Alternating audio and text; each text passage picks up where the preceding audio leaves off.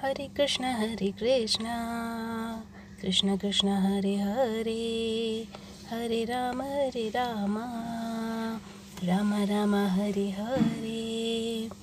We welcome you all to the official podcast channel of ISKCON Bikaner, The Sole Purpose. The Sole Purpose. So, our today's topic of our Japa Talk series is Educate the People.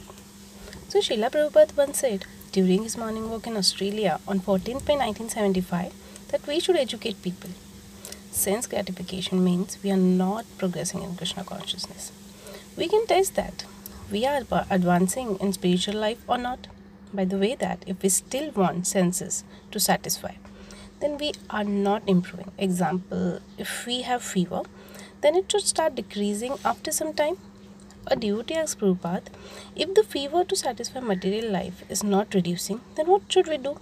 To which Srila Prabhupada replied, he should chant 64 rounds instead of 16 rounds. Haridas Thakur used to chant 3 lakh holy name daily.